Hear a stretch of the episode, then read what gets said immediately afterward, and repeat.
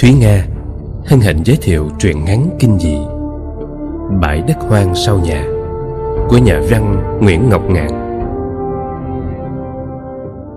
qua phần diễn đọc của tác giả và Hồng Đào, kỹ thuật âm thanh Anh Dũng.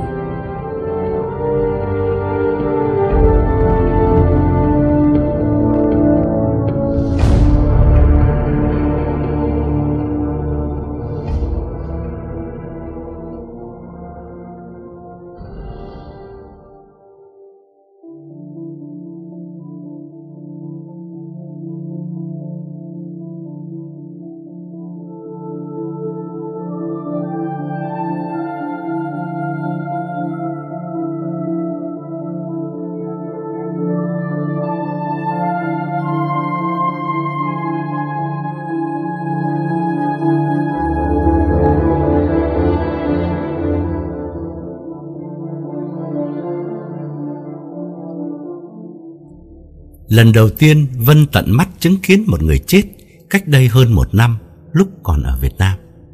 Chứng kiến một người chết có nghĩa là nhìn người ấy đang từ cõi sống đột ngột bước sang thế giới bên kia. Đó là ông Thọ ở cách nhà Vân 3 căn trên cùng một con hẻm nhỏ thuộc phường 10 quận Tân Bình.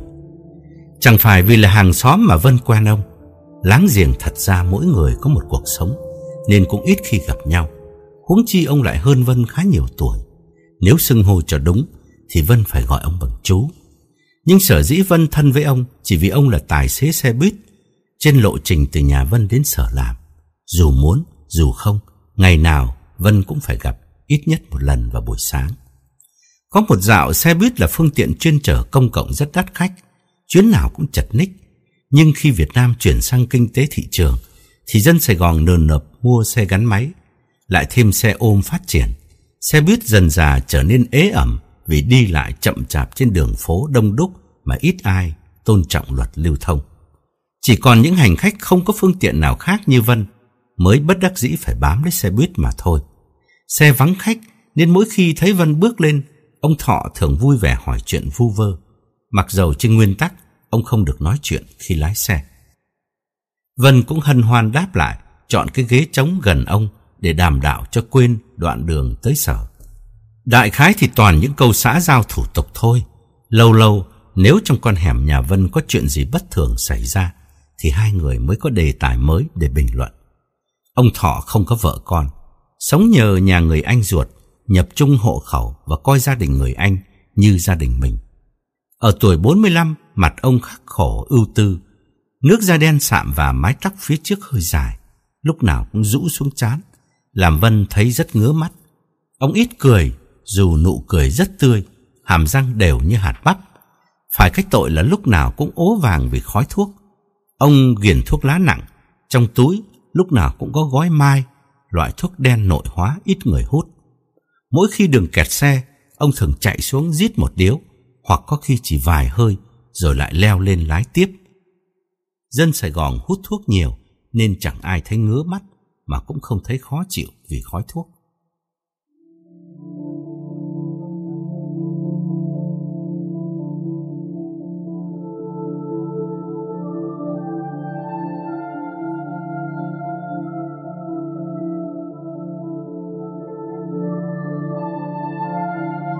buổi sáng trên đường đi làm như thường lệ, Vân ngồi ngay cái ghế sau lưng ông, đang kể câu chuyện bắt ghen trong xóm và xe đang chạy ngon trớn, thì Vân bỗng giật mình thấy xe buýt tự dưng rẽ xiên sang bên phải, rồi leo hẳn lên lề, húc mạnh vào một gốc cây và dừng lại. Xe vẫn nổ máy, nhưng ông Thọ gục xuống trên tay lái, làm còi xe cứ inh ỏi réo liên tục. Cũng may gặp khúc lề đường rộng lại có cây lớn chặn lối, nên xe không cán phải người bộ hành hoặc đâm vào nhà người ta. Hành khách nhốn nháo đứng vụt cả lên. Vân lay vai ông Thọ và hốt hoảng hỏi: "Thế tôi chết, lạc tay lái hả ông Thọ? Tính dậy ông Thọ." Nhưng lay mãi mà ông không trả lời. Hành khách xôn xao đưa mắt nhìn nhau, rồi bỏ xuống tìm phương tiện chuyên chở khác vì sợ trễ giờ làm việc. Vài người hiếu kỳ, phần lớn là khách quen ngày ngày vẫn đi chuyến này, xúm lại cùng với Vân lôi ông Thọ ngồi thẳng lên. Lập tức tiếng còi xe ngưng bặt. Ông Thọ ngoẻo đầu sang một bên, mặt xám ngắt, miệng hơi há ra và đôi mắt lạc thần vẫn mở trừng trừng, nhưng rõ ràng đã mất hết sinh khí. Ông đứng tim chết, nhưng người ta chỉ nhận xét theo lối dân gian là ông bị trúng gió, và không ai tin là ông đã chết thật, bởi nó xảy ra quá đột ngột.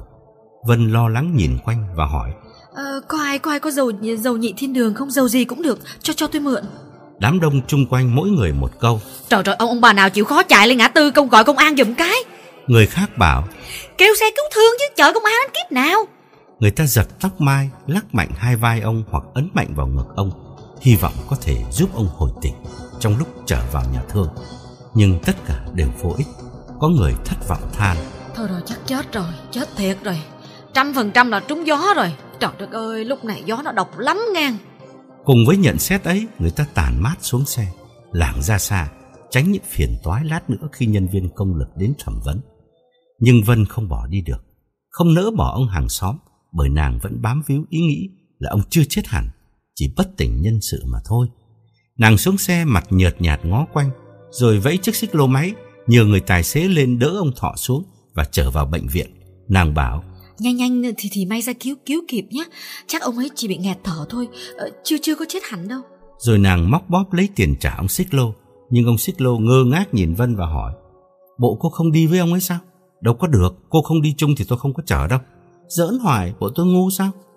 Vân khẩn khoản: Ông ơi, tội nghiệp người ta bị ngất xỉu, ông làm ơn đưa vào nhà thương dùm, tại tôi còn phải đi làm.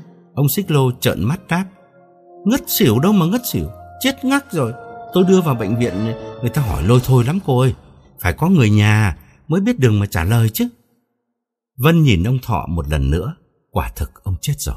Cái xác không hồn nằm rũ trên xích lô, đầu nghiêng sang một bên, mắt vẫn trợn trừng và mồm vẫn há ra. Nàng bảo ông xích lô: Nhưng mà tôi cũng đâu phải người nhà. Ông xích lô vừa kinh ngạc vừa bực bội, dậm chân lắc đầu lia lịa. Ông toan chửi thề, nhưng ráng dằn lại trước mặt phụ nữ. Ông gắt lên: Cô không phải người nhà của ông ấy thì mắc mớ gì mà cô đòi đưa ông vào nhà thương. Cô này sao khờ quá. Rồi công an hỏi cung cô về cái chết của ông ấy thì cô trả lời làm sao? Vân cũng vừa chợt nhận ra mình tự mang cái ách giữa đàng vào cổ. Nhưng một phần vì là người quen, một phần vì bây giờ đã lỡ rồi, làm sao rút lui được. Nàng cứ tưởng ông chỉ ngất xỉu nên mới động lòng tìm cách cứu chữa, gọi xích lô đưa vào bệnh viện. Không ngờ ông đã về bên kia thế giới. Từ lúc nghe ông xích lô xác quyết là ông Thọ đã chết, tự dưng chính Vân cũng thấy rờn rợn và không dám nhìn mặt ông nữa.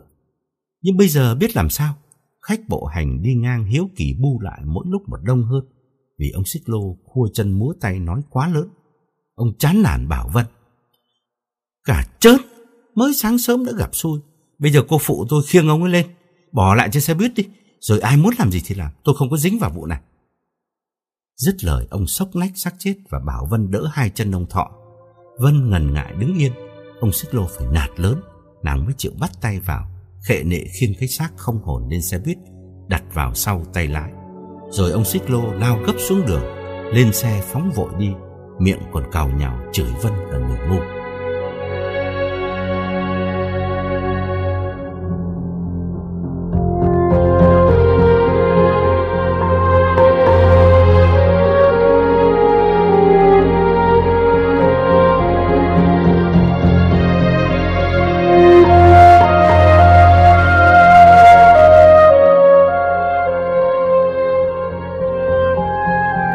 Vân xuống xe đứng phân vân bên lề đường, không biết nên bỏ đi hay chờ cảnh sát tới để tường trình.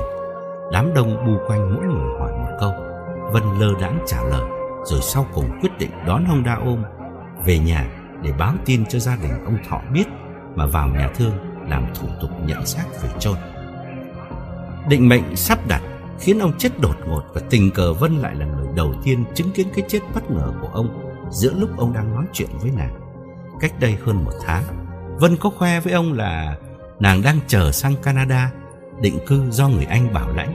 Ông Thọ chớp mắt bảo mừng cho cô, nhưng rõ ràng giọng ông có pha chút buồn tủi cho thân phận mình, ước mơ xuất ngoại mà không có con đường nào. Ông bảo Vân: Tôi cũng có nghe nói cô sắp ra nước ngoài, người ta bảo vì vậy mà cô nhất định chưa chịu lấy chồng.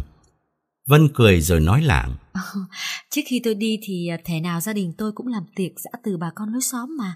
Mời ông sang chung vui với gia đình tôi nhé. Vâng, quý hóa quá, cô nghĩ đến tôi là tôi mừng rồi. Tôi thì phải qua tiễn chân cô chứ.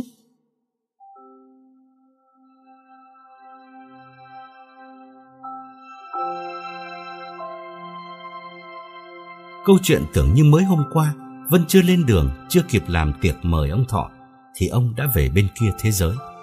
Vân chạy về báo tin, rồi cùng người anh ông Thọ lãnh ông từ nhà xác về, mua đất chôn ở Nghĩa Trang Tân Việt gần Bà Quẹo. Vân có mặt từ đầu đến cuối, từ lúc tẩm liệm cho tới khi hạ huyệt. Đám tang ông Thọ thưa thớt, lại gặp ngày mưa to gió lớn. Nghĩa Trang ở vào khu đất trũng, nước ngập mênh mông, quan tài thả xuống huyệt cứ nổi lềnh bềnh, khiến người ta phải dùng gậy dí hai đầu xuống để lấp đất. Mà lấp bao nhiêu đất, đất biến ngay thành bùn, theo nước trôi đi. Người nhà vất vả lắm, ông Thọ mới chịu an nghỉ.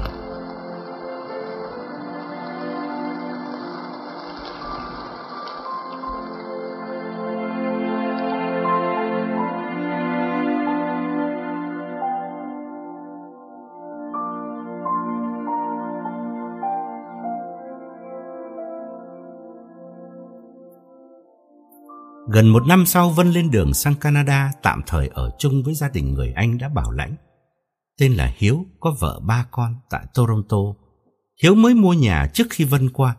Căn nhà mới ở vùng ngoại ô phía bắc Toronto, nằm trong khu vực vừa khai phá, giá tương đối rẻ, mà đất chung quanh còn rất khoảng khoát. Phía sau nhà Hiếu cách một bãi trống đầy cỏ hoang, rồi mới tới bìa rừng. Bãi đất trống ấy cũng nằm trong kế hoạch xây cất tư gia hoặc chung cư, nhưng vì tạm thời kinh tế xuống, ngành địa ốc suy thoái nên người ta khựng lại, bỏ không. Gia đình Hiếu có 5 người, nhưng hai đứa con đầu vừa lên đại học và đi ở xa, ở nội trú luôn trong trường, nên nhà chỉ còn hai vợ chồng với cô con gái út 14 tuổi. Vợ chồng Hiếu chiếm ngụ buồng ngủ chính trên lầu, đứa con gái cũng có buồng ngủ riêng bên cạnh. Dưới nhà, bên cạnh buồng tắm, có một phòng nhỏ dành cho Vân, sát bức tường phía sau có cửa sổ trông ra bãi đất trống quạnh hiu.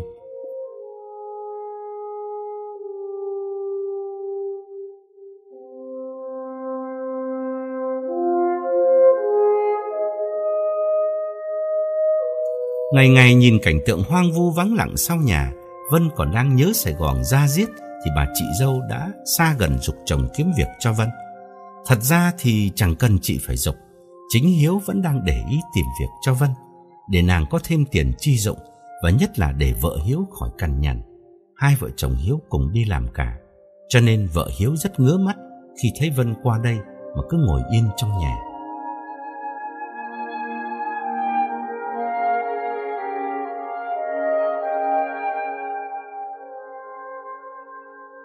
Ba tháng sau thì Hiếu tìm được việc cho em gái ở một tiệm cà phê donut mở 24 tiếng một ngày. Tiệm nằm ở khu vực downtown, nghĩa là trung tâm thành phố Toronto. Họ cho Vân làm ca đêm, bắt đầu từ 11 giờ đến 7 giờ sáng. Hiếu an ủi em: thôi cứ chịu khó làm tạm đi, rồi một thời gian sau sẽ đổi sang ca ban ngày. Họ có hứa với tao như vậy. Ca đêm tuy buồn ngủ, nhưng mà bù lại thì nhàn, là vì ít khách hơn ban ngày. Vân vui vẻ đáp: Em có ngại gì đâu, ngồi nhà chán chết. Hiếu tỉ mỉ dặn dò Vân những kinh nghiệm làm việc nơi xứ lạ để em khỏi bỡ ngỡ, rồi Hiếu chỉ dẫn cho Vân cách đón xe đi làm. Vì là khu tân lập ngoại ô nên trước cửa nhà Hiếu tuy đường xá mới mẻ nhưng chưa có xe buýt. Vân sẽ phải đi bộ một quãng khá xa để ra con lộ chính lấy xe buýt đưa nàng tới trạm metro. Rồi khi từ trạm metro trồi lên, nàng sẽ lại phải đón thêm một chuyến bus nữa mới đến downtown chỗ nàng làm việc. Hiếu dự trù vài tháng nữa sẽ bắt Vân đi học lái xe, sắm chiếc xe hơi cũ cho em gái đỡ vất vả. Hiếu đánh thêm chìa khóa nhà trao cho em, rồi cẩn thận bắt em ghi số phone nhà, số phone tiệm donut và số phone chỗ Hiếu làm việc, cất kỹ vào bóp để nếu cần thì liên lạc, nhất là nếu chẳng may Vân bị lạc đường. Hiếu bảo: mày đi làm ca đêm cũng khỏe, sáng khỏi phải dậy sớm này, ban ngày thì tha hồ ngủ. Đường xá không kẹt, xe buýt rộng rãi, khỏi phải đứng mỏi chân. Vân biết ông anh vì tội nghiệp mình nên cứ phải tìm cách an ủi. Nàng che giấu nét xúc động và bảo: Anh khỏi phải lo, việc gì em làm cũng được mà.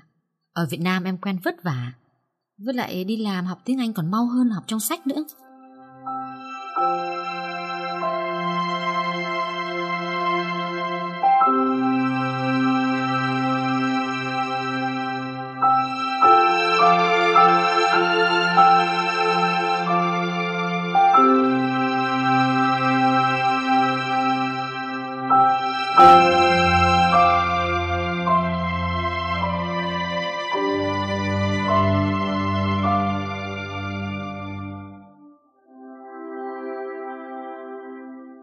Sáng hôm sau, Vân dậy sớm hơn thường lệ, dù mãi đến tối mới phải đi làm.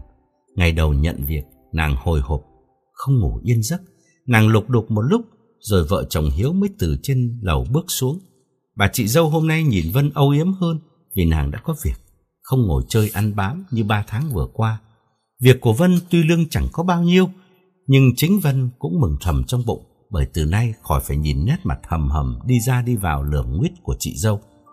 Hai vợ chồng Hiếu chuẩn bị đi làm sớm.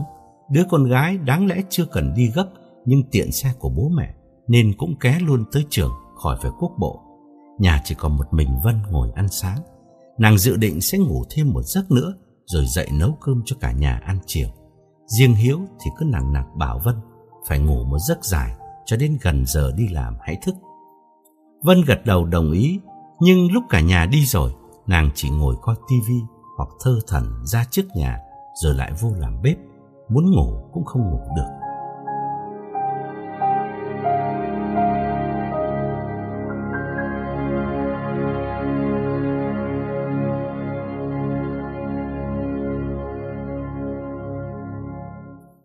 Buổi tối hôm ấy cơm nước xong, cả nhà ngồi coi tivi một lúc rồi Vân chuẩn bị đi làm.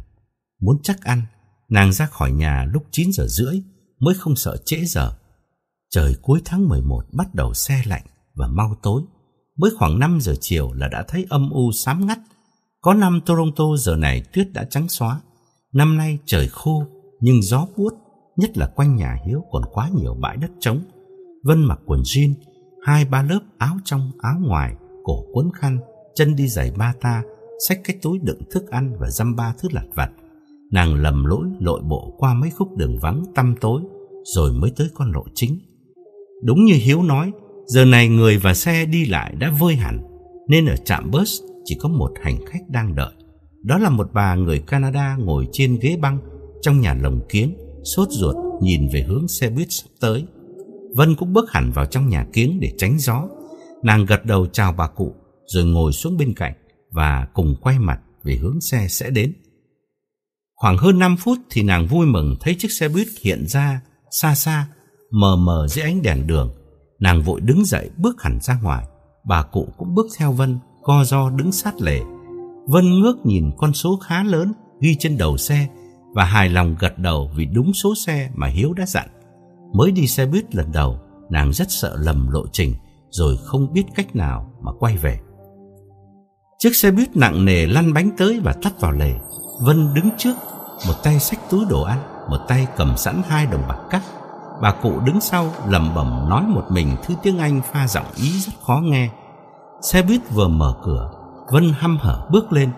Bỗng nàng giật mình sửng sốt kêu lên, đứng khựng lại và run rẩy muốn té quỵ xuống đất, bởi vì người tài xế xe buýt chính là ông Thọ.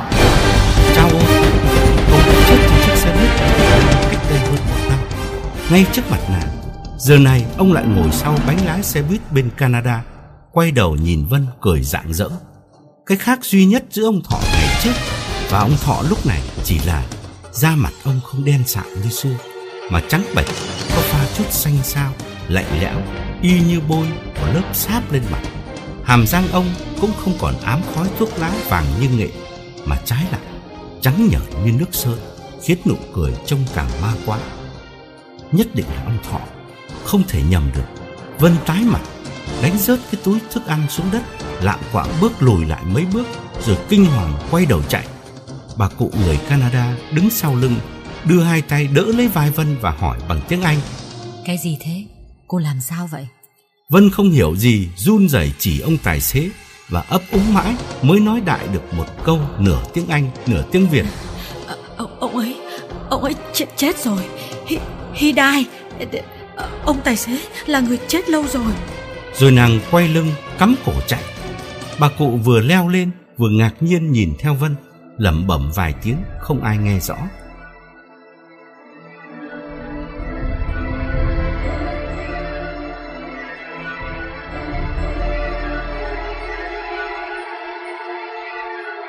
Chạy được một quãng khá xa, vào hẳn trước dãy phố, Vân mới dừng lại thở.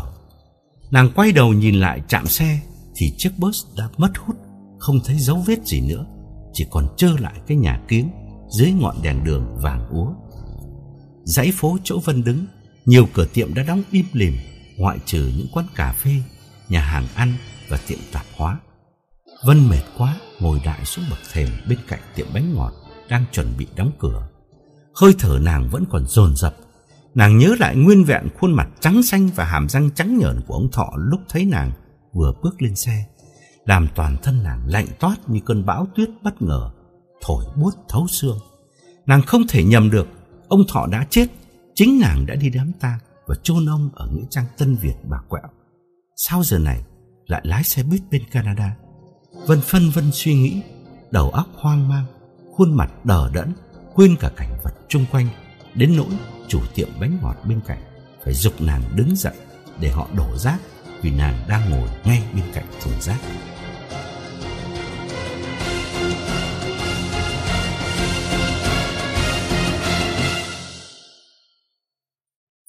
Vân đứng nép vào bờ tường nhìn ra đường. Nàng nhớ lời Hiếu dặn là buổi tối thì cứ khoảng 20 phút có một chuyến xe buýt. Giờ đi làm và tan sở thì nhịp độ mau hơn. Vân uể oải bước đi, trở lại trạm cũ, đứng chờ chuyến xe kế tiếp. Buổi đầu mà đến trễ thế nào cũng bị mắng, có khi mất việc cũng chưa biết chừng. Vân chớp mắt thở dài, sực nhớ ra túi thức ăn lúc nãy đánh rớt. Vân cúi xuống nhìn lòng đường, nhưng cái túi đã bị xe cán nát bấy, chẳng còn hình dạng gì nữa. Vân lại thở dài, gió khuya thổi vù vù từng cơn lạnh buốt. Nàng đứng hẳn vào trong nhà lồng kiến, trạm xe vắng ngắt không có ai ngoài nàng. Một lúc sau, từ phía xa xa, Vân thấy chiếc xe buýt khác lờ mờ xuất hiện, mỗi lúc một rõ dần. Nàng vén tay áo nhìn đồng hồ và hy vọng đón chuyến này vẫn còn kịp giờ đến tiệm cà phê donut. Nhưng bỗng nàng sực nghĩ ra một điều làm nàng rùng mình lạnh toát, là biết đâu trên chiếc xe buýt kia, người tài xế cũng vẫn chính là ông Thọ. Rõ ràng hồn ông đã theo nàng từ Việt Nam qua đây. Nàng mở to mắt nhìn chiếc xe đang lù lù tiến đến. Rồi khi xe chỉ còn cách khoảng chưa đầy 100 thước thì do một động lực mạnh mẽ thôi thúc trong lòng, Vân bỗng hốt hoảng bỏ chạy. Nàng lao trở lại chỗ cũ, dãy phố chỉ còn vài căn tiệm mở cửa. Nàng đứng sát vách tường và đăm đăm nhìn ra.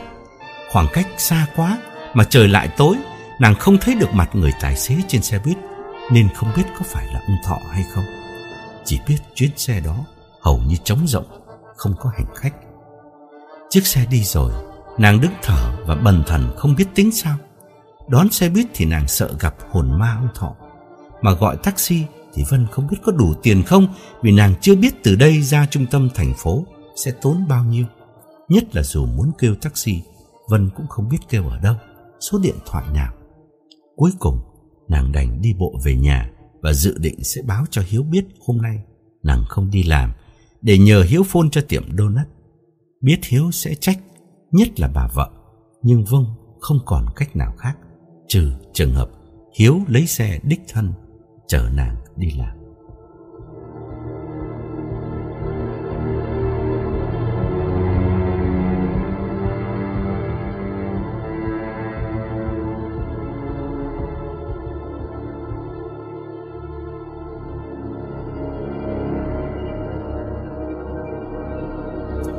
Vân lầm lũi bước nhanh trên con đường chưa kịp tráng nhựa, chạy ngoằn ngoèo giữa bãi đất trống cỏ mọc bừa bãi. Bắt đầu chết úa vì thời tiết. Nàng sang đây vào cuối tháng 8, trời Toronto còn nắng ấm chan hòa.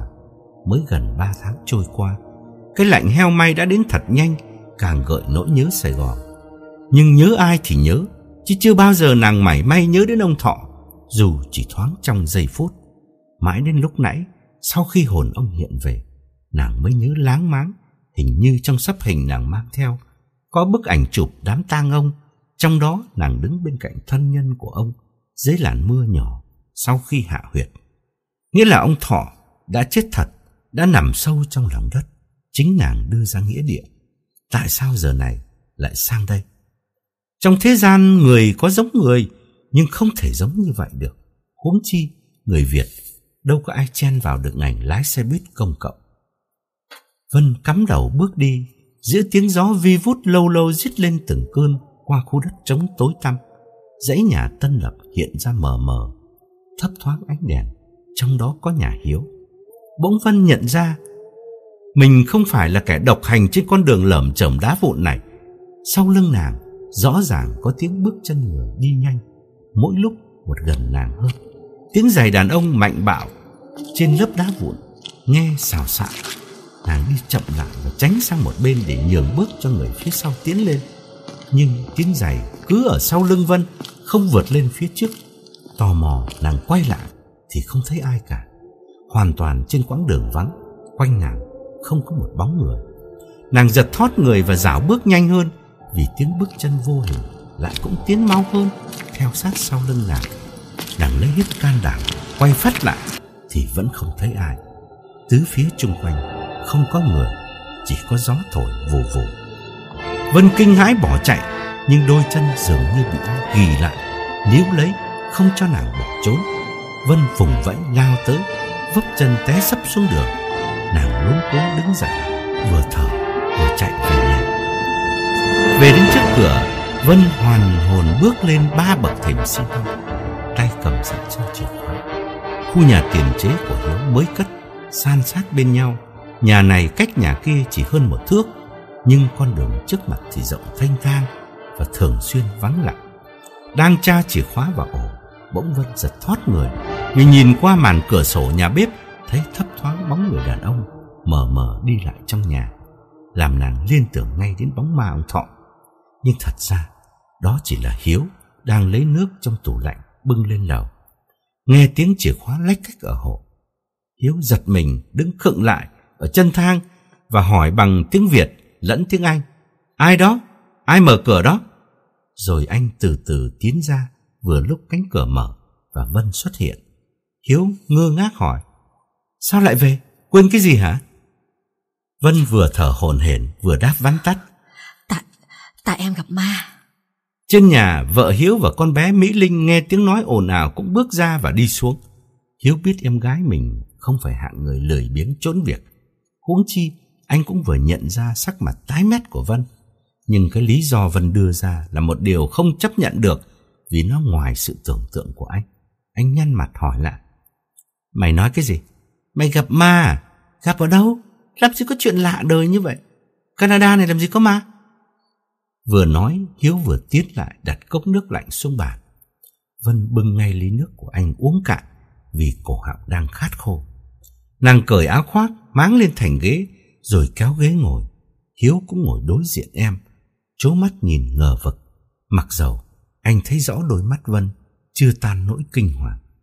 Vợ Hiếu và con gái kéo tới, tất cả đều ngồi ở bàn ăn. Thấy vợ bên cạnh, Hiếu nhắc lại câu hỏi: "Tại sao đang đi làm lại bỏ về là thế nào?" Vân đặt cái ly xuống bàn và nói: "Em đã nói với anh rồi, nhưng mà em hỏi anh là anh có nhớ cái ông Thọ gần nhà mình không? Cùng con hẻm nhà mình đó, cách nhà mình 3 căn đó, anh có nhớ không đã? Cái ông Thọ ngày xưa ông đi lính cái lúc mà em còn bé xíu à." Hiếu ngắt lời: "Tao đi lâu quá rồi đâu có nhớ, nhưng mà mày làm sao? Mày nhắc đến ông ấy để làm gì mới được chứ?" Vân khổ sở kể tiếp: "Trời ơi, ông ấy chết rồi. Lúc sau này ông ấy lái xe buýt á, rồi chết luôn trên xe buýt. Cái lúc mà ông chết á, thì em có mặt trên chuyến xe buýt đó, rồi chính em cũng là đưa đám ma ông ấy ra nghĩa địa."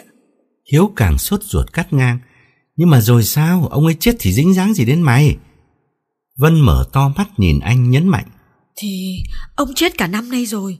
Bỗng dưng lúc nãy, lúc mà em lên xe buýt thì thấy chính ông ngồi lái." Hiếu nhìn em toan phì cười. Vợ Hiếu mỉa mai chen vào: "Cô mới qua Canada mà coi tivi nhiều quá, nói chuyện như thế mà cũng mở mồm ra mà nói. Không muốn đi làm thì ở nhà, bịa đặt chuyện ma làm cái gì không biết."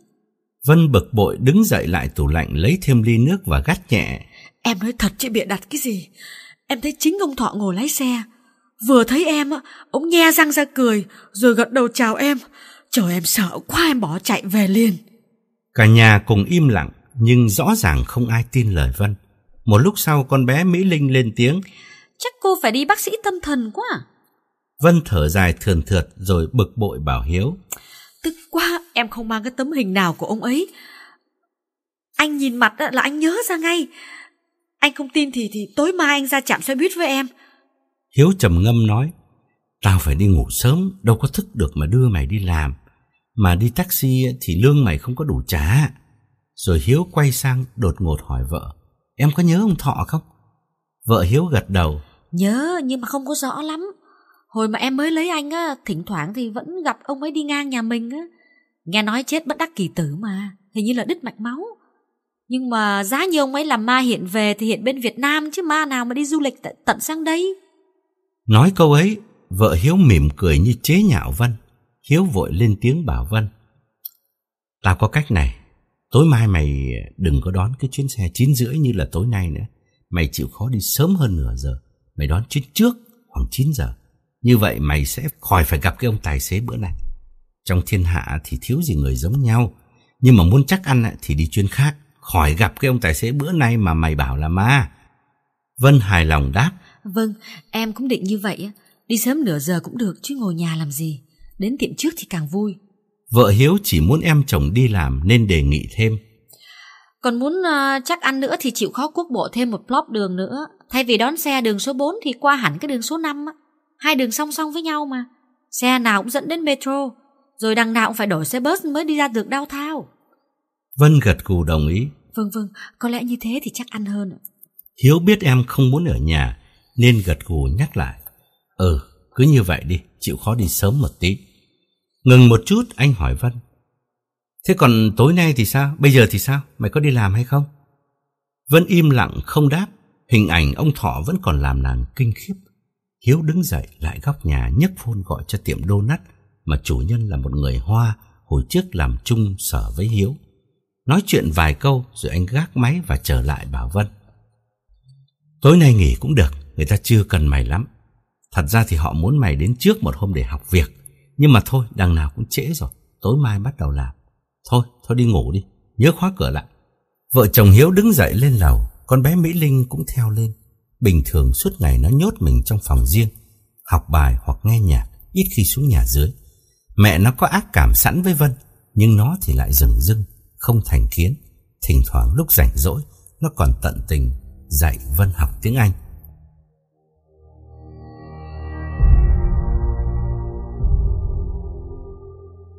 Mọi người lên lầu rồi, Vân cũng uể oải vào buồng ngủ, lấy quần áo đi tắm. Nàng cảm thấy rất khó chịu vì không có cách nào chứng minh cho cả nhà biết là nàng đã gặp ma thật. Toan bước ra, bỗng Vân nghe tiếng con chó nhà hàng xóm gầm gừ ngay sau sân nhà mình, sát cửa sổ buồng của Vân. Tay ôm bộ quần áo, Vân nhíu mày lắng nghe, rồi chỉ một phút sau, hình như nó chồm lên và những móng sắc của hai chân trước cào liên tục vào tường nhà Vân, làm nàng càng nhăn mặt khó chịu. Gần 3 tháng nay chưa bao giờ Vân thấy nó sang sân nhà mình, dù là sân sau. Nó hiền như cục đất, suốt ngày nằm lờ đờ ngoài hiên nhà bên cạnh, bên tay trái nhà Hiếu. Tối nay bỗng dưng con chó dở trứng. Vân đập bàn tay vào tường mấy cái để xua đuổi nó đi chỗ khác, nhưng đáp lại chỉ trong khoảnh khắc.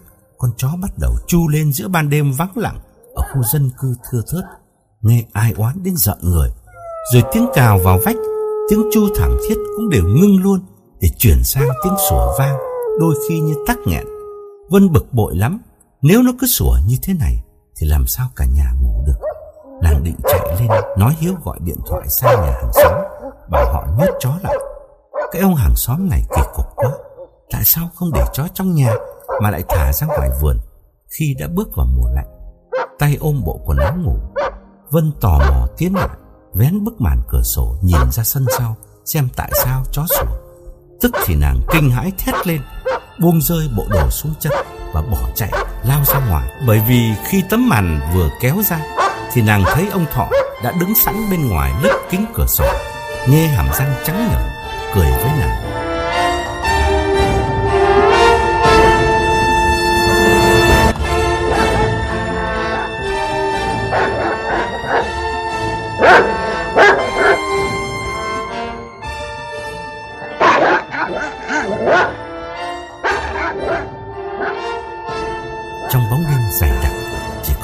ánh sáng từ trong buồng nàng hắt ra, mà nàng vẫn thấy rõ khuôn mặt xanh xao và nhất là hàm răng trắng bệch của ông cười thật rộng.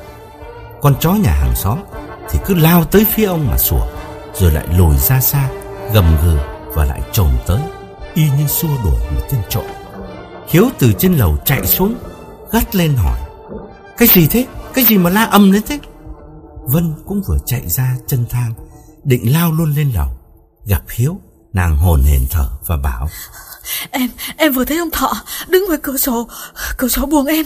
Hèn gì con chó nhà hàng xóm sủa mãi từ nãy đến giờ. Vợ Hiếu cũng vừa chạy ra theo, uất ức bảo Vân: Chó nào sủa? Từ nãy đến giờ có nghe tiếng chó nào sủa đâu. Cô này hay nhỉ, thần hồn nát thần tính, lắm chuyện quá à. Không để yên cho người ta ngủ, ngày mai không phải đi làm nữa chứ.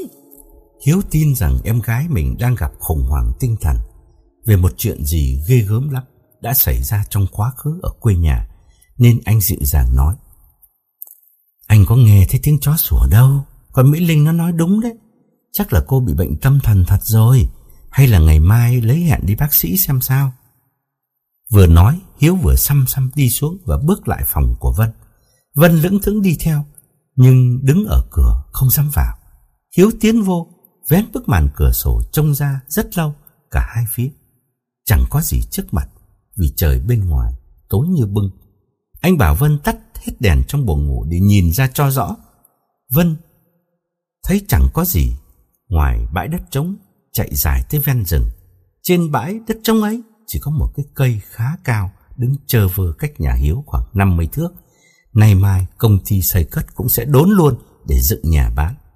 Hiếu xòe hai bàn tay và nhún vai bảo Vân: Có gì đâu, mày nhìn lại đi, nhìn lại lần nữa đi, có cái gì đâu. Vân từ nãy đến giờ vẫn đứng thập thò ngoài cửa, nghe Hiếu gọi.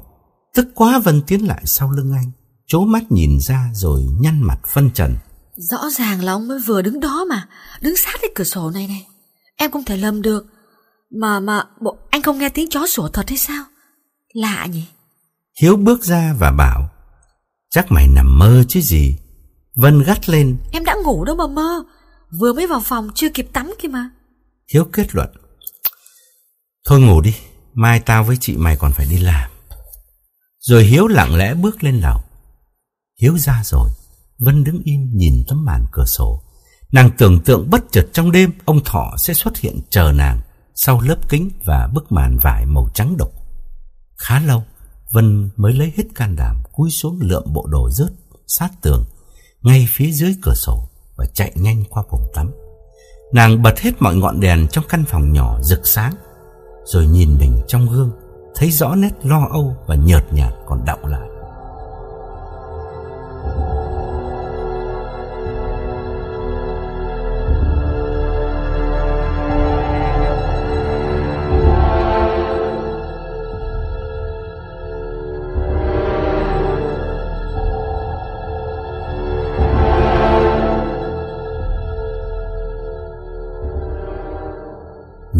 Sau, Vân trở lại buồng ngủ, đứng im nghe ngóng. Nàng không dám khép cửa, không dám tắt đèn, thậm chí bật luôn cả đèn nhà bếp, rồi mới lên giường, nằm nghiêng, đưa lưng về phía cửa sổ và trùm mền phủ kín từ đầu đến chân. Vợ Hiếu từ nhà trên càu nhàu đi xuống và tắt hết đèn bếp cho đỡ tốn điện. Vân biết nhưng đành nằm im. Cũng may, từ đó mọi chuyện đều bình lặng, không có gì xảy ra. Con chó không cào, không sủa nữa. Tuy vậy, Vân vẫn không ngủ được vì có cảm tưởng bên ngoài khung cửa sổ, hồn ma ông Thọ với khuôn mặt bôi sáp loang loáng vẫn đang lờn vờn đợi nàng. Cứ nhắm mắt lại, khuôn mặt xanh xao của ông với hàm răng trắng nhợt lại hiện ra rõ mồn một như đang đứng ngay trước mặt Vân. Hồi nhỏ nàng nghe người lớn bảo những kẻ chết vào giờ linh hồn không siêu thoát, cứ theo đuổi mãi một người nào đó trên trần gian. Hay là ông Thọ ở vào trường hợp đó? Nếu thế thì xui cho Vân quá.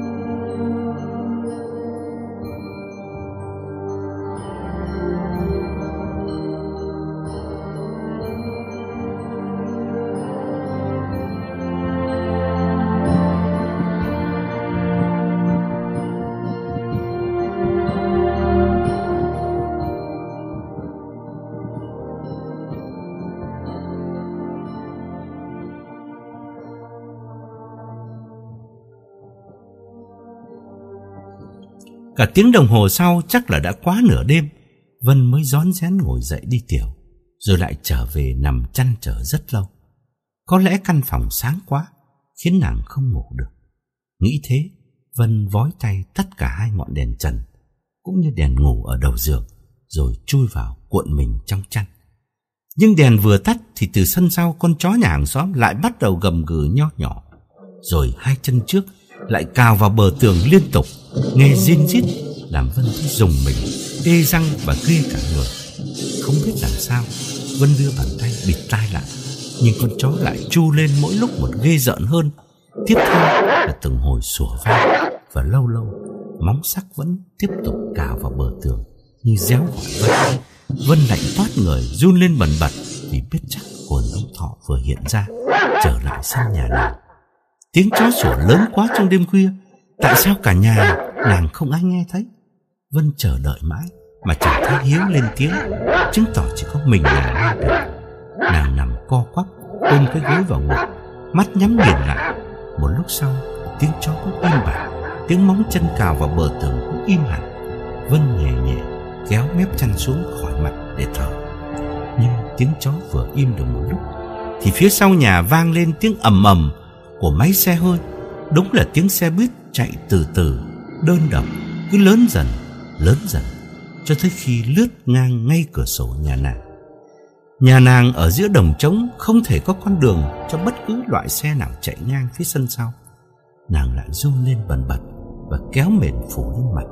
Nhắm mắt lại, nàng hình dung thật rõ cái xe buýt cứ lờ lờ tiến đến gần nhà mình, chạy lướt qua rồi lại quay đầu trở lại, và ông Thọ ngồi lạnh lùng sau bánh lái.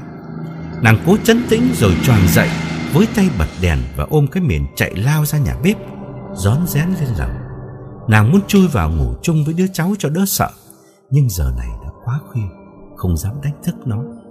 Dần già một chút, Vân nằm dài ra sàn nhà, ngay trước cửa sổ phòng con Mỹ Linh tung chăn phủ kín lên người.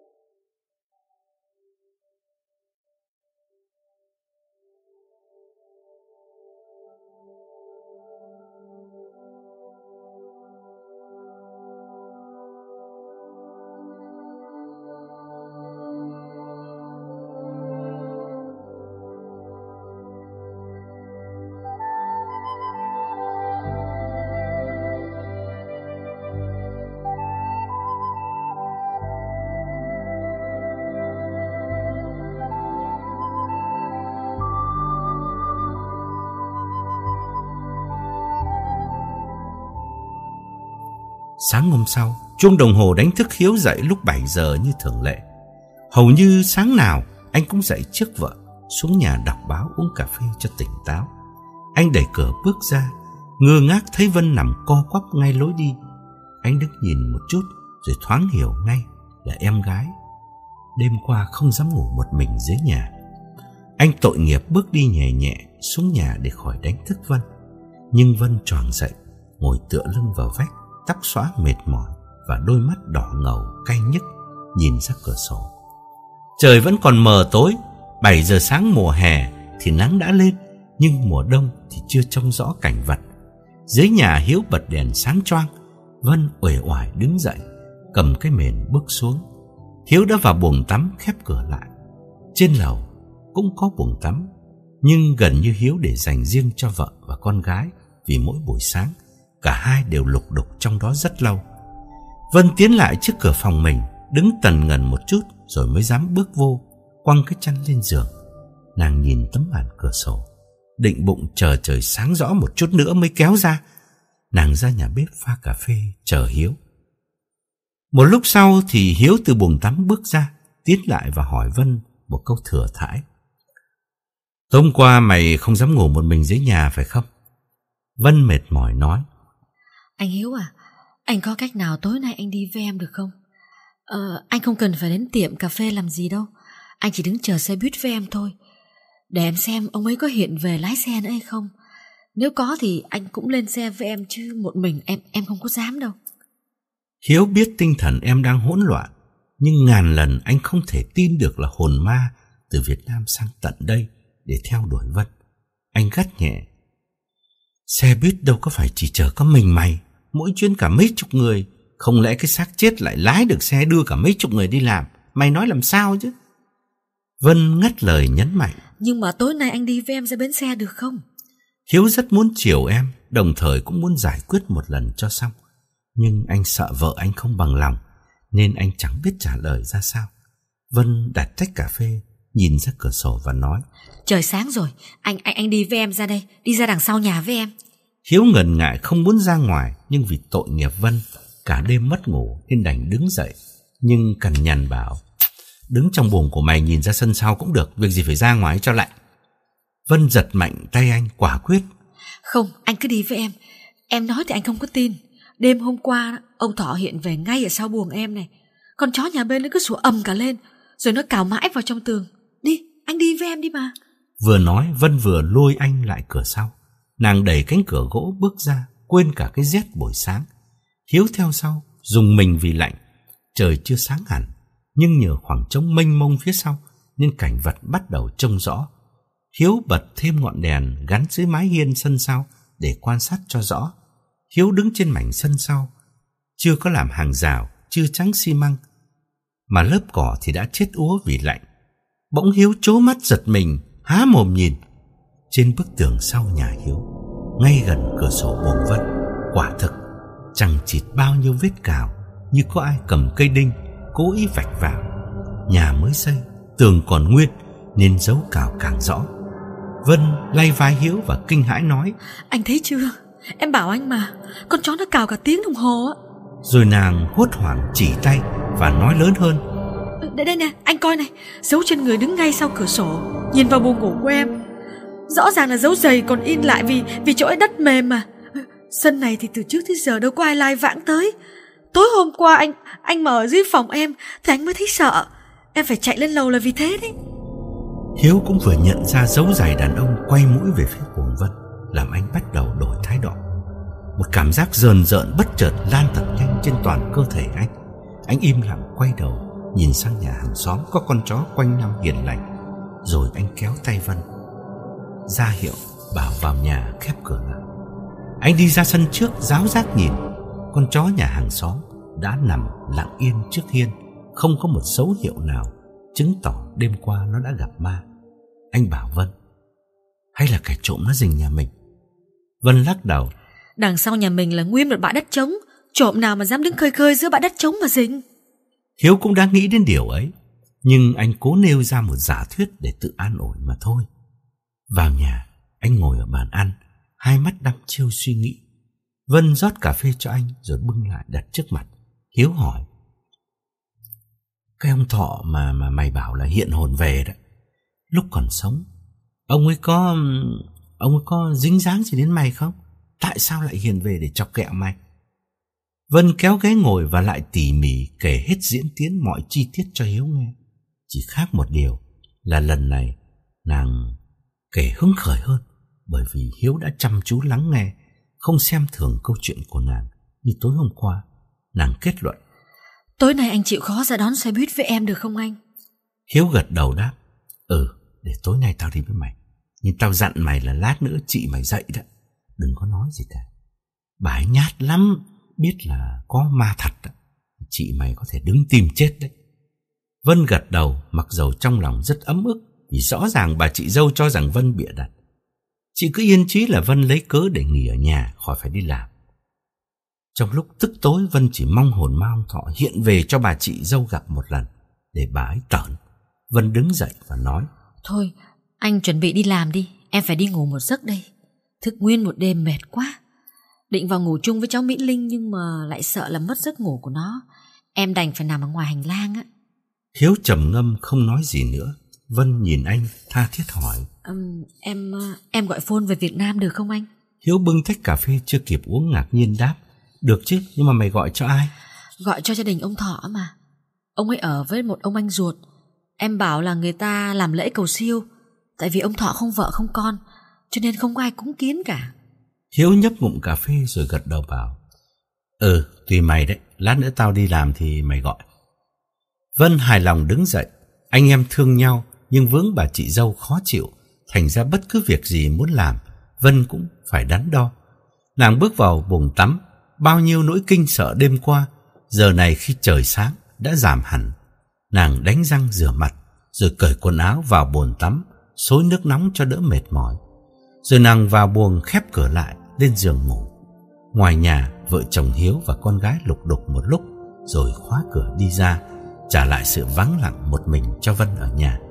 Nàng cần ngủ một giấc dài, đêm nay mới có thể thức trắng, làm việc tại tiệm cà phê.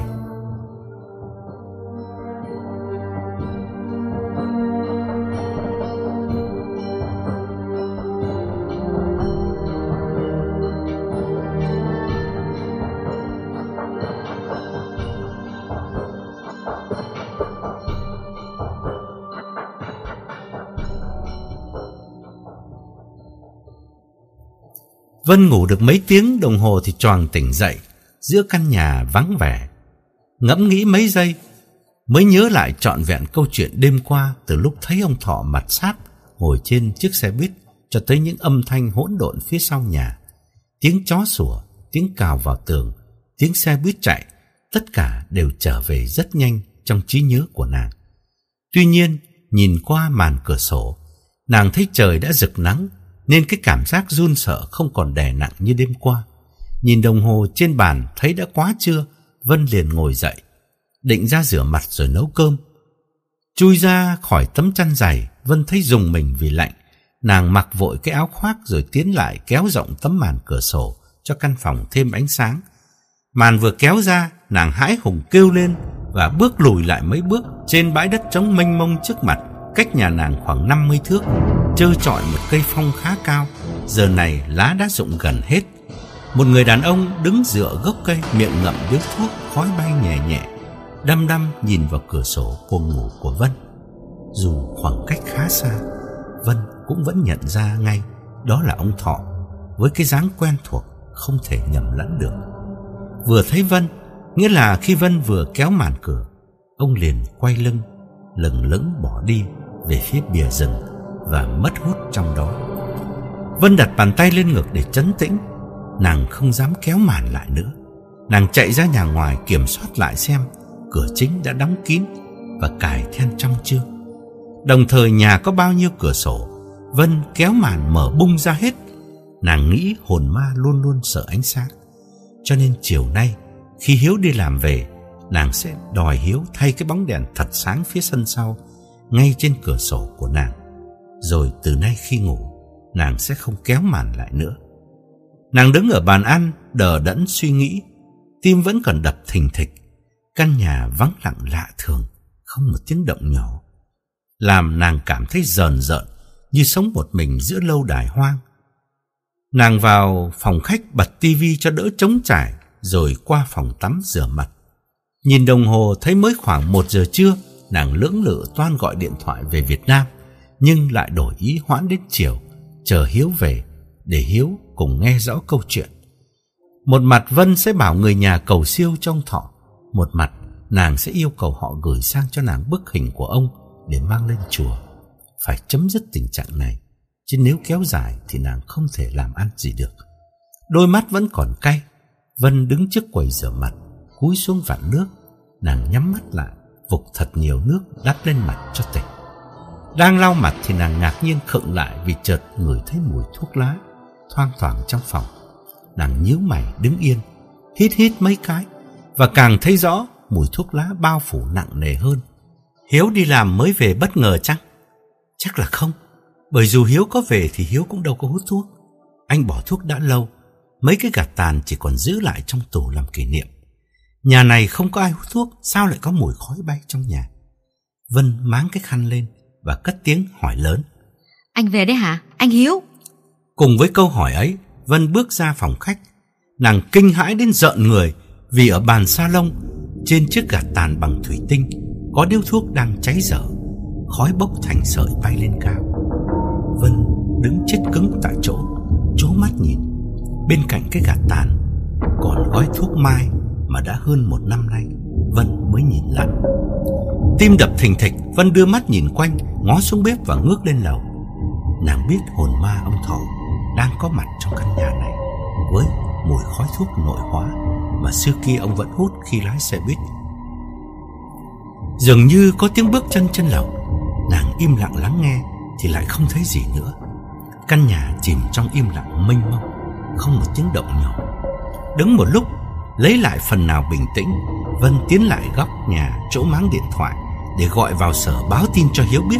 Nàng dự định điện thoại cho Hiếu xong thì nàng sẽ ra phố đông người hoặc vào một cái shopping center nào đó đi thơ thẩn, chứ không dám ở nhà một mình nữa. 5 giờ chiều cả nhà về thì Vân mới về.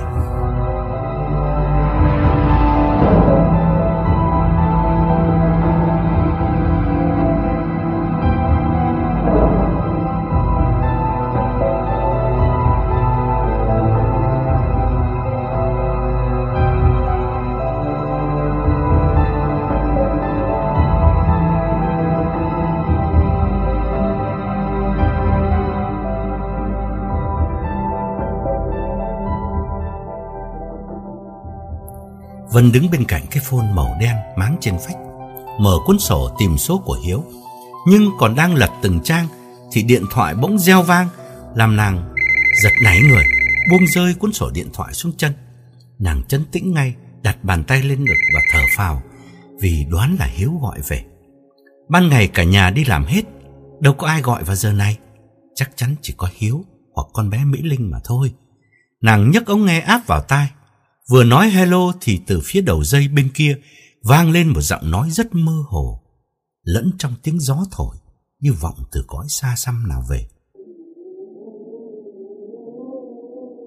Chào cô Vân, tôi là Thọ đây, Thọ sẽ biết đây.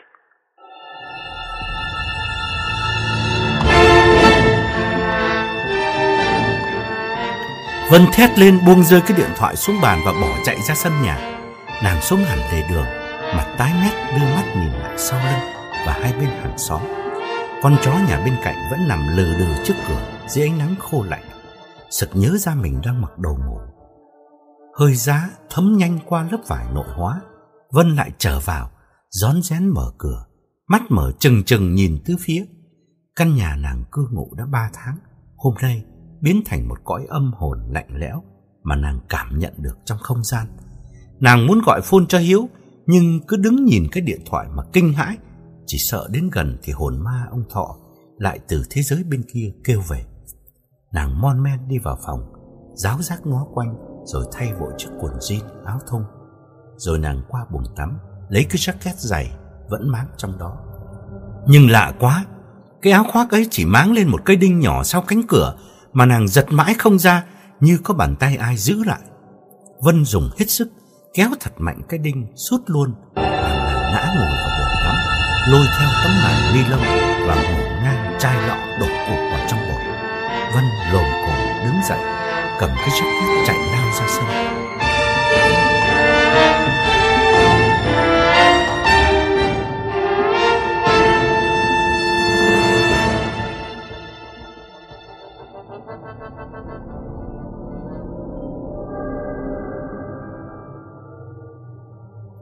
Buổi chiều vợ chồng Hiếu về tới nhà đã thấy Vân đứng chờ ngoài sân.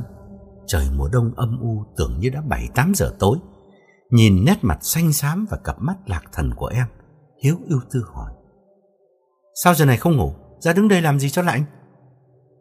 Chờ vợ Hiếu vào nhà trước, Vân mới níu cánh tay anh và vắn tắt kể: Anh Hiếu ơi, hồn ma ông Thọ đang ở trong nhà mình từ sáng tới giờ đó. Em đang ở trong bồn tắm thì thấy mùi thuốc lá.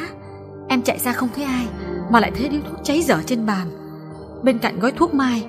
Ghê nhất lúc em tính gọi phone vào sở cho anh thì em nghe tiếng ở trong phone, nhấc lên thì hóa ra chính ông ấy. Giọng ông ấy nghe ghê lắm, nghe kỳ lắm. Em sợ quá, em sợ lắm anh ơi. Em ở nhà một mình chắc em chết mất. Giọng Vân cực kỳ thảm não khiến Hiếu đứng yên tại chỗ, đăm đăm nhìn xuống chân, ngẫm nghĩ nhưng không biết giải quyết cách nào để giúp em. Những điều Vân vừa kể, như ông Thọ hiện về hút thuốc và nhất là kêu điện thoại cho Vân, thì Hiếu chưa tin hẳn. Tin làm sao được, y như trong phim ảnh. Hay là em gái mình bị loạn trí thật rồi? Cũng không phải. Dấu chân người và những vết cào trên vách tường sau nhà Hiếu rõ ràng là điều có thực mà sáng nay chính anh đã tận mắt chứng kiến. Muốn kiểm lại cho chắc, Hiếu không vào nhà vội. Anh kéo Vân vòng ra hông nhà và ra phía sau. Dấu chân người đứng sát cửa sổ và những vết cào chằng chịt trên tường vẫn còn nguyên vẹn. Vân bảo: Anh thay ngay cho em cái bóng đèn thật sáng ở ngoài này được không? Ma bao giờ cũng sợ sáng cả. Hiếu vừa bước vòng về phía trước vừa nói: Tạm thời mày sợ thì lên nằm chung với con Mỹ Linh. Nhưng mà mày có ngủ nhà đâu mà sợ. Mày làm ban đêm mà. Lát nữa tao đi với mày ra đón xe buýt. Giờ này thì Vân không phải chỉ sợ ông Thọ ngồi trên xe buýt, mà chỗ nào hình như cũng có ông theo bước chân nào. Hai anh em về tới cửa trước thì vợ Hiếu cũng vừa từ trong nhà bước ra, mặt hầm hầm nhìn Vân mắng lớn: Cô ở nhà làm gì mà phòng tắm bừa bãi như thế này? Thủy tinh vỡ đầy trong ấy mà không quét dọn gì cả. Rồi hãy đạp vào thì sao? Rồi bao nhiêu chai lọ lăn long lóc vào trong bồn tắm, cô để yên được à? Muốn ở đây thì phải gọn ghẽ chứ. Vân cúi đầu nén tiếng thở dài. Hiếu không biết giải thích thế nào với vợ để bênh em gái, đành dịu dàng bảo Vân: Vào quét đi, quét rồi lấy máy hút bụi hút lại cho thật kỹ đi. Vân vô buồng tắm rồi, vợ Hiếu đứng ở bếp chống nạnh nhìn quanh rồi chán nản nói: Ở nhà cả ngày mà bếp nước lạnh tanh như thế này, không nấu được hộ nồi cơm, chán thật. Hiếu nghe vợ cằn nhằn em gái một cách oan ức, nhưng anh không biết nói sao. Anh không muốn vợ, anh biết rằng chính anh cũng đã bắt đầu tin những điều Vân kể. Anh tò mò tiến lại trước cửa buồng tắm đứng nhìn vào. Vân đang khom người quét mảnh thủy tinh, vội đứng dậy và thì thầm kể: Em thấy tình hình ghê rợn lắm rồi. Em chịu không nổi. Anh phải làm cách nào giúp em. Trưa nay nè, em ngủ được có khoảng 3 tiếng đồng hồ. Ban ngày nên em cũng đỡ sợ. Ngủ dậy, em vén màn cửa sổ thì không ngờ em lại thấy ông ấy. Đêm qua thì ông ấy đứng sát cửa sổ.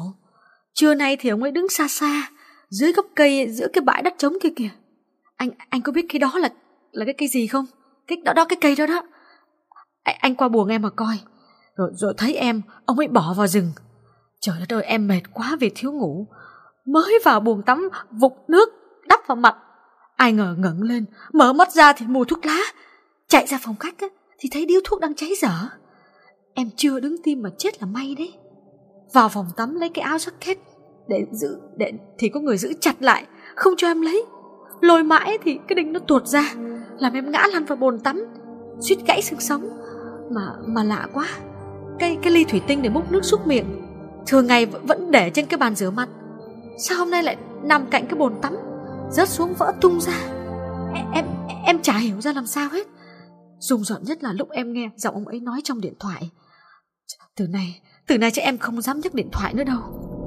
Hiếu chỉ nghe em kể cũng thấy rùng mình lạnh buốt xương sống, mặc dầu toàn những chuyện lạ lùng đầy tính hoang đường.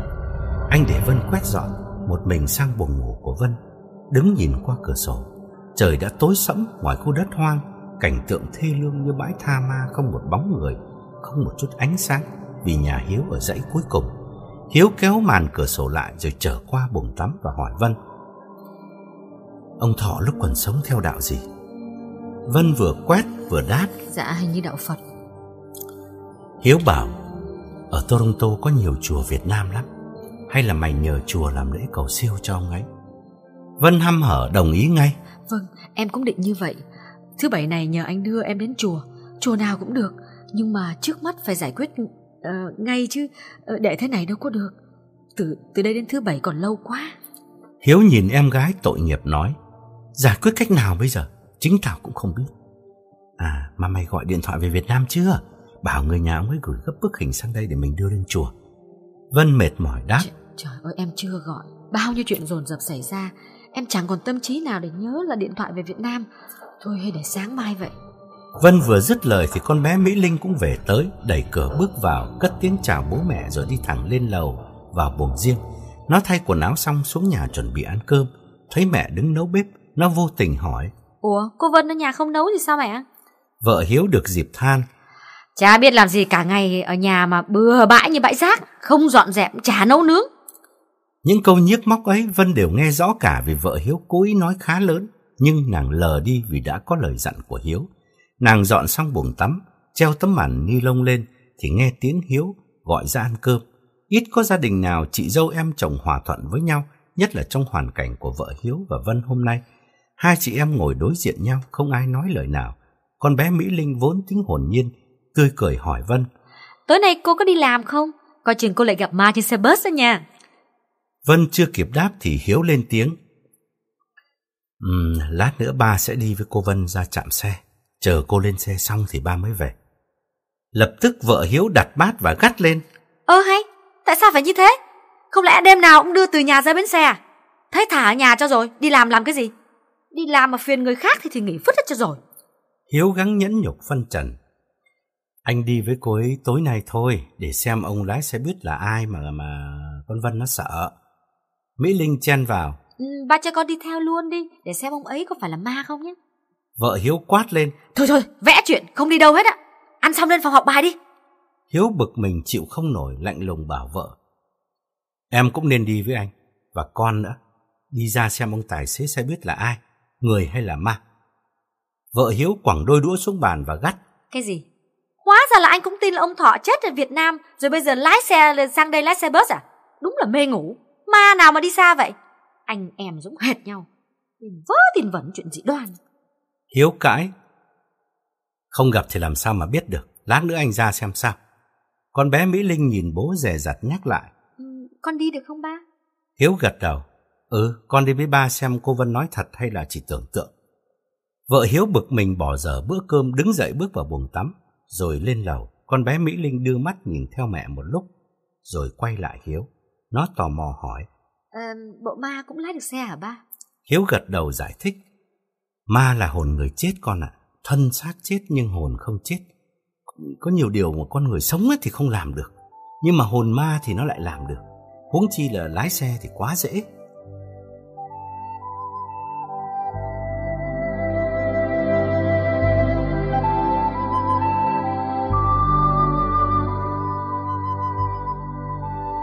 Cơm nước xong, hai cô cháu xuống vào dọn dẹp để Vân chuẩn bị đi làm. Nàng hồi hộp lắm, nhưng có hai cha con Hiếu đi theo, nàng cũng đỡ sợ. Nàng tự đặt ra trong đầu hai trường hợp sẽ xảy ra: nếu lát nữa ông Thọ lái xe thật thì nàng có lên xe hay không, mà nếu người tài xế không phải là ông Thọ, hai cha con Hiếu trở về không, thì cả nhà sẽ khổ với sự đay nghiến của vợ Hiếu. Lúc đó nàng sẽ ăn nói làm sao với bà chị dâu khó tính.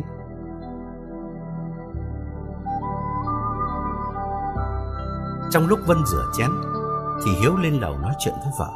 Vợ Hiếu bây giờ đâm ra bực chồng hơn cả bực Vân, bởi lẽ Hiếu tỏ ra tin câu chuyện ma vô lý của em gái. Hiếu biết thế nên phải tìm cách vuốt.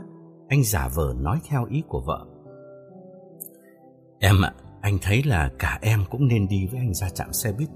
Biết đâu con Vân nó lấy cớ là sợ ma để nó ở nhà, nó không chịu đi làm đúng như em nói. Mình ra tận nơi chứng kiến, nó sẽ hết đường chối cãi, em thấy không? Chính vì vậy anh mới quyết định ra trạm xe với nó, chỉ một lần thôi. Từ mai nó không bịa đặt chuyện được nữa. Em đi với anh đi, em đi với anh xem nó ăn nói ra làm sao."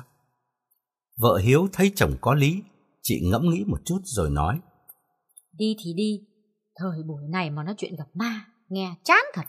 Hiếu vuốt theo: "Chả hiểu cái con bé nó bị khủng hoảng cái gì mà lại sinh ra lẩn thẩn như vậy." Anh quay bước xuống nhà mà lòng nặng trĩu, nỗi lo âu dùm cho em gái. Anh mong mỏi chuyện êm xuôi. Vân từ nay đi làm đều đặn để vợ anh cảm thấy thoải mái hơn.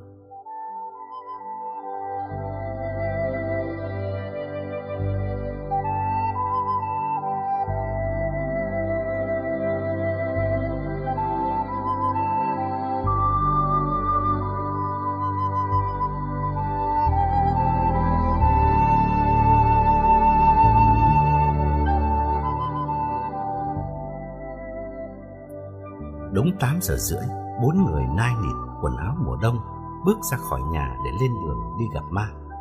Vợ Hiếu mặc jacket dày lặng lẽ theo chồng, không nói lời nào.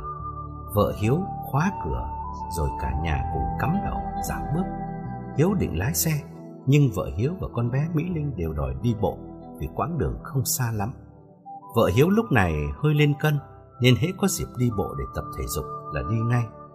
Trời rét căm căm mà gió lại rít từng cơn qua cánh đồng trống, như hắt hơi lạnh vào mặt bốn người. Hiếu và vợ đi trước, rầm rì nói chuyện, hai cô cháu lặng lẽ đi sau. Vân kiểm điểm lại bao nhiêu nỗi kinh sợ xảy đến dồn dập trong ngày hôm nay. Nàng thầm nguyện trong đầu: ông Thọ ơi, lúc sống ông là người thân của tôi, ông sống khôn thác thiên, xin đừng hiện về làm tôi sợ. Tôi hứa sẽ đặt bài vị ông trên chùa mà. 15 phút sau thì ra tới con lộ chính, trạm xe không có ai. Cả bốn người đứng khuất hẳn vào trong nhà lồng kiến chờ đợi. Vân hồi hộp lắm.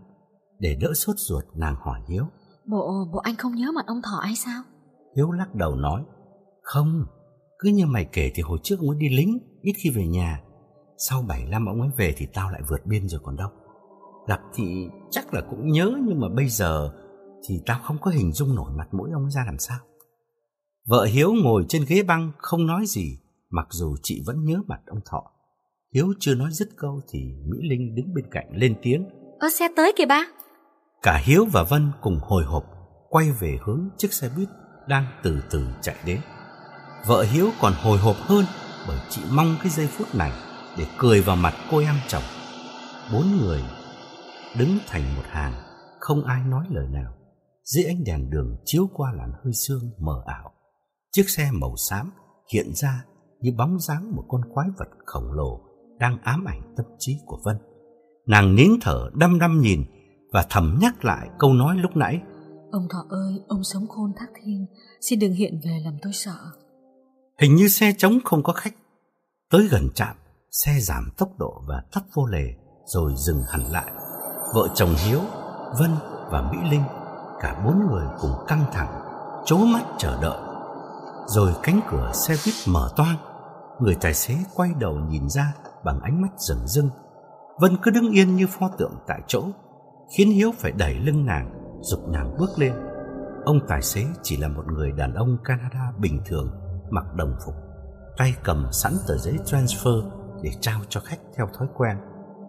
Hiếu mừng lắm, anh thở phào như chút được gánh nặng ngàn cân, nhưng phải làm bộ mắng Vân để vợ vui lòng. Mày thấy chưa, chỉ nom gà hóa quốc. Thôi đi làm đi, sáng mai về để gặp lại. Con bé Mỹ Linh hỏi nhỏ Hiếu: Ông này đó hả ba? Cô Vân nói ông này là ma hả ba? Vợ Hiếu cười khẩy bảo con: Ông này mà cô mày bảo ma thì mỗi ngày tao gặp đến cả 100 con ma đầy đường. Hiếu nhún vai bảo vợ: Nhưng mà mình có ra tận nơi thì con Vân nó mới hết đường chối cãi. Thôi, thế là yên chị, đi về ngủ. Vân bước lên tìm chỗ ngồi tuốt phía sau. Nàng vừa vui mừng vừa hồi hộp, mắt cứ dán chặt vào lưng ông tài xế. Nàng tin rằng lời thì thầm của nàng với hồn ma ông Thọ đã có kết quả. Ông không hiện về làm nàng kinh sợ nữa. Hy vọng từ nay Vân thoát nạn. Dù sao nàng cũng vẫn sẽ làm lễ cầu siêu cho ông và đặt hình ông trên chùa thường xuyên. Hành khách trên xe thưa thớt, chưa tới 10 người. Vân quan sát từng khuôn mặt đàn ông và an tâm thở phào nhẹ nhõm.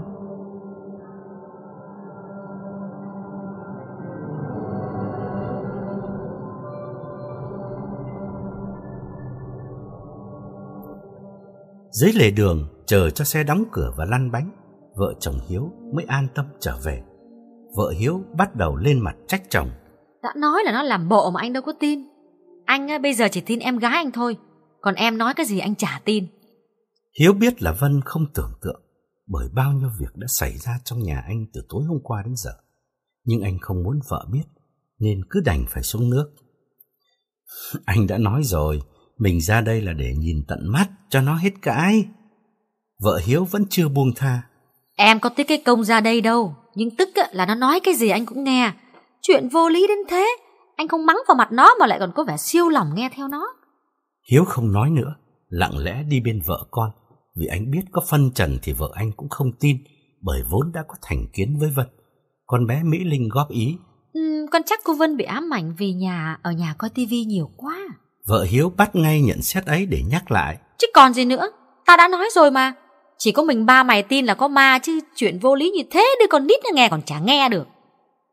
Về đến nhà, vợ Hiếu bước lên mở cửa, mặt vẫn còn hầm hầm. Hiếu và con gái đứng dưới sân. Con bé đòi Hiếu thứ bảy này trở ra Toronto dự tiệc sinh nhật con bạn. Hiếu gật đầu bảo, cũng được, đằng nào ba cũng phải đưa cô Vân lên chùa. Vợ Hiếu đẩy rộng cánh cửa bước vào, thò tay bật đèn và treo sâu chìa khóa lên cái móc trên vách. Bỗng chị nhíu mày bực bội vì nghe trong phòng tắm có tiếng nước chảy và đèn còn để sáng. Phòng tắm dưới nhà thì chỉ có mình Vân xài. Như vậy trước khi đi, Vân đã quên tắt đèn và tắt nước.